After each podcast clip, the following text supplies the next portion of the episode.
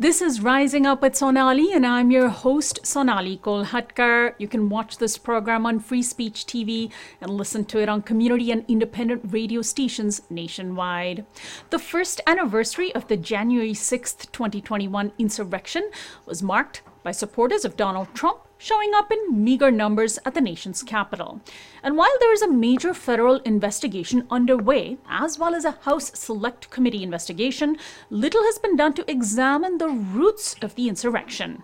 My guest Arun Gupta writes in Raw Story, quote, "The sight of violent Trump supporters invading the Capitol a year ago may have been shocking, but it was not surprising. It was the direct result of the government allowing right-wing political violence to smolder for years until it burst into a conflagration on January 6th.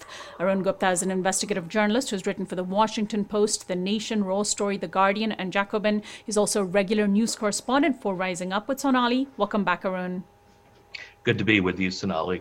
So, first, uh, you went to the Capitol last week on January 6th. What did you see there?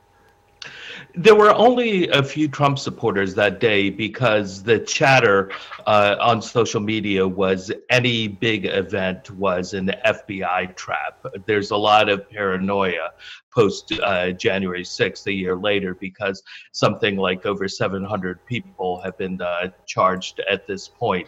So it was a dozen or so uh, supporters. Nearly everyone I talked to was in the crowd of insurrectionists uh, uh, last year. No one admitted to going into the Capitol. Uh, so they were there just kind of to bear witness. Uh, there was also, I attended a vigil uh, outside the jail that included the mother of Ashley Babbitt. She's the Air Force veteran who was shot and killed as she was trying to climb through the broken window in, in the Capitol, which was the only barrier between her and members of the House of Congress. And the officer who shot her claimed uh, that he warned her. And in the videos, you can see it appears that he is warning her uh, before she still keeps going forward and he shoots her. And so th- there was that small vigil. And that's where I uh, spent a good bit of time uh, talking to the Trump supporters, or as, or as I put it frankly, Trump cultists, uh, because there is really just no difference uh, now between uh, these people and a cult the uh, pronouncements from the media, from members of Congress, from commentators, of you know calling this an insurrection, many calling it an attempted coup, uh, but not perhaps going far enough. What what do you make of how mainstream American punditry has looked back on the January 6th riot? Well, you know, first, if we go back a year ago, they completely missed every single uh, warning sign was was going off, and they missed it. There were also uh, quite a few journalists who were warning this is of what is coming.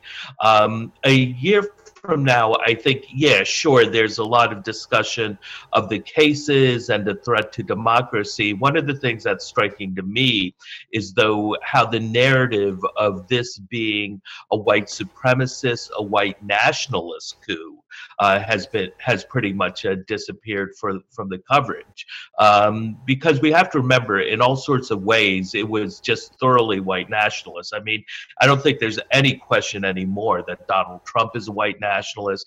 There are people carrying uh, Confederate flags, uh, using the N words, the the noose, um, you know, just the whole kind of atmosphere of it. There, there were white nationalists uh, among the insurrectionists, but also just just kind of the broader ideology, you know, Trump yelling, uh, take back our country, and this idea that for white people, they own these institutions, that they can use violence uh, to take these institutions. And that I think is completely missing from the mainstream uh, media narrative.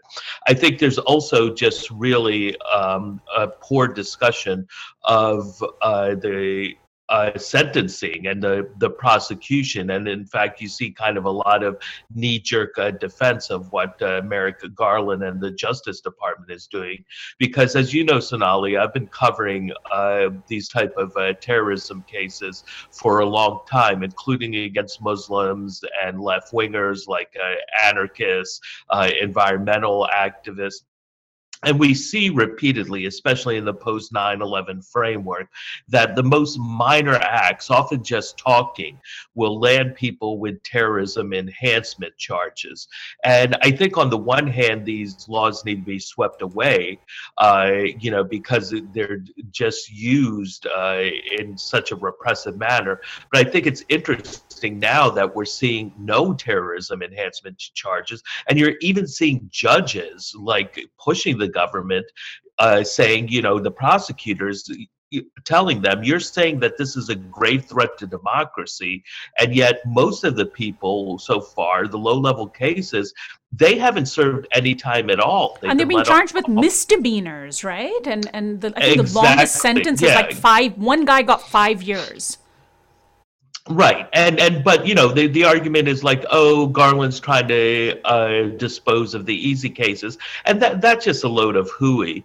Because the whole point is you use just the threat, the cudgel. We're going to hit you with terrorism enhancement charges, which uh, carry a 10 to 20 year minimum uh, in a lot of cases, or you plead guilty to the sentence of three years and five years.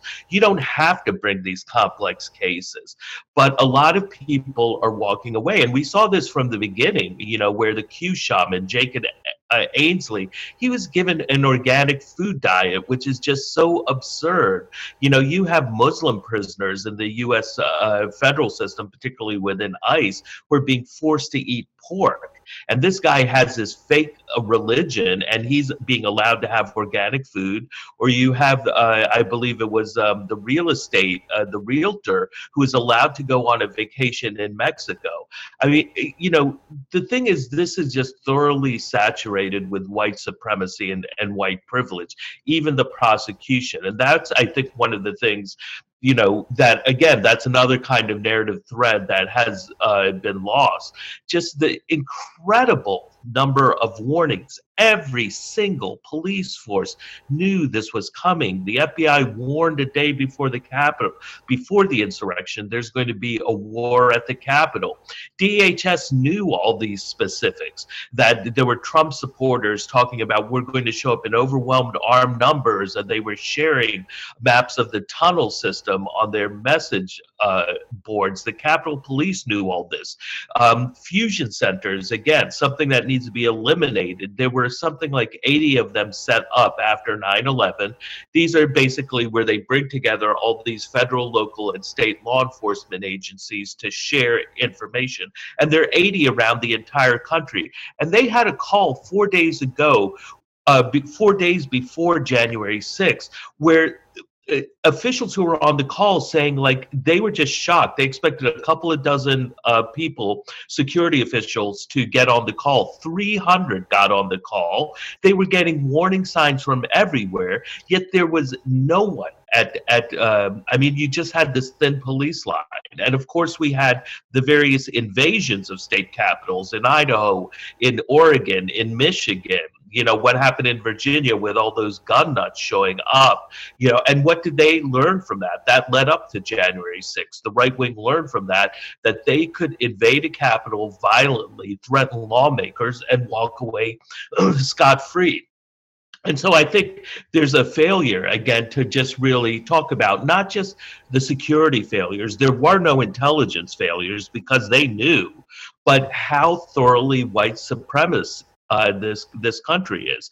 And the, the last thing in terms of that narrative thread is what the right has done in the last year. And we see the Proud Boys and other extremists moving into all these school, school board battles, all the anti-critical race theory.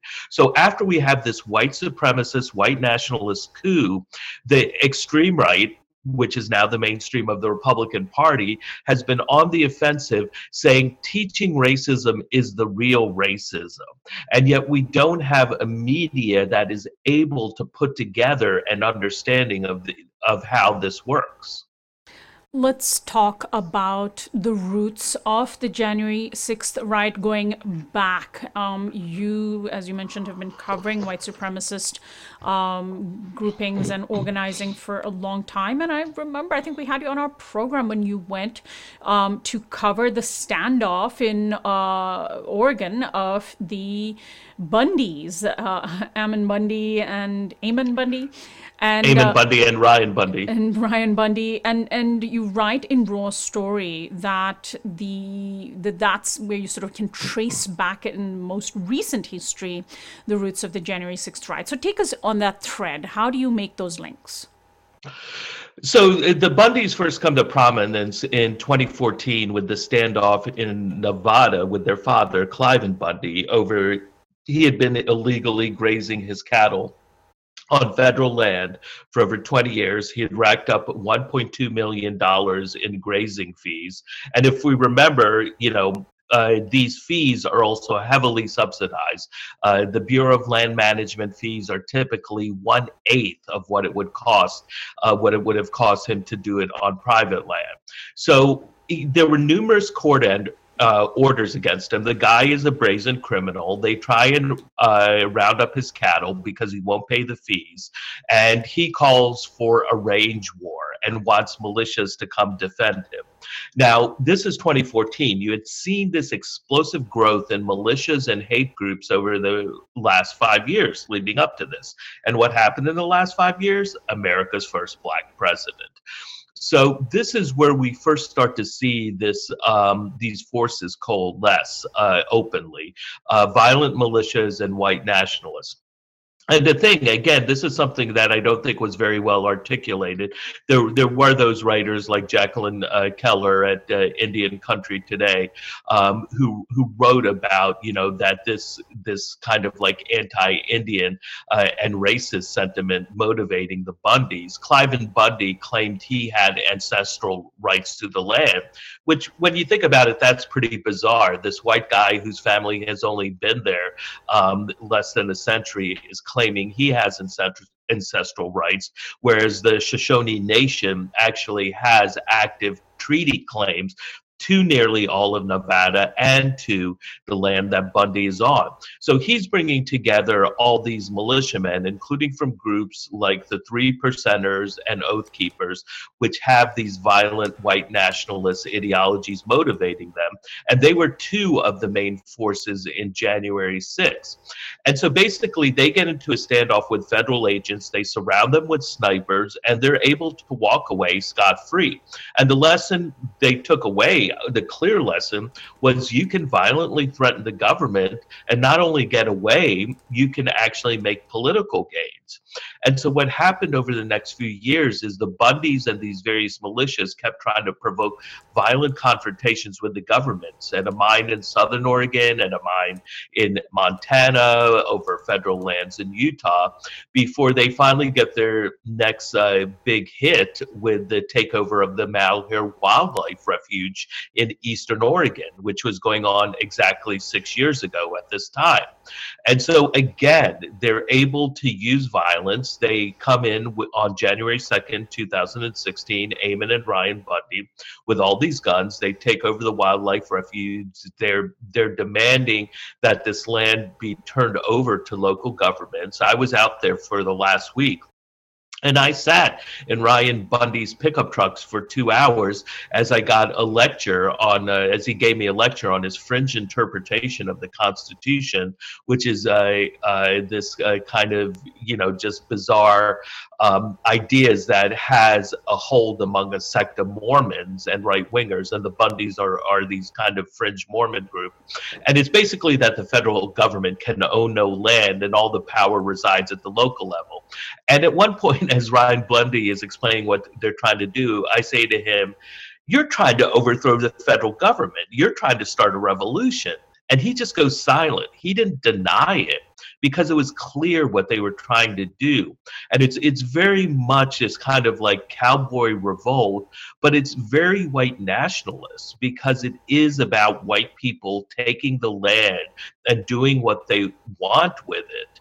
Um, and so they take it over, they're arrested, they go through multiple court cases where the government completely screws them up uh, in in one case, the Nevada case, uh, a judge uh, dismisses it with prejudice, meaning charges cannot be brought again because of prosecutorial misconduct. Uh, the Bundys are acquitted in the uh, Oregon case. That's more complicated, but if you start to look into it, it's again, it's it's how white supremacism infects our society.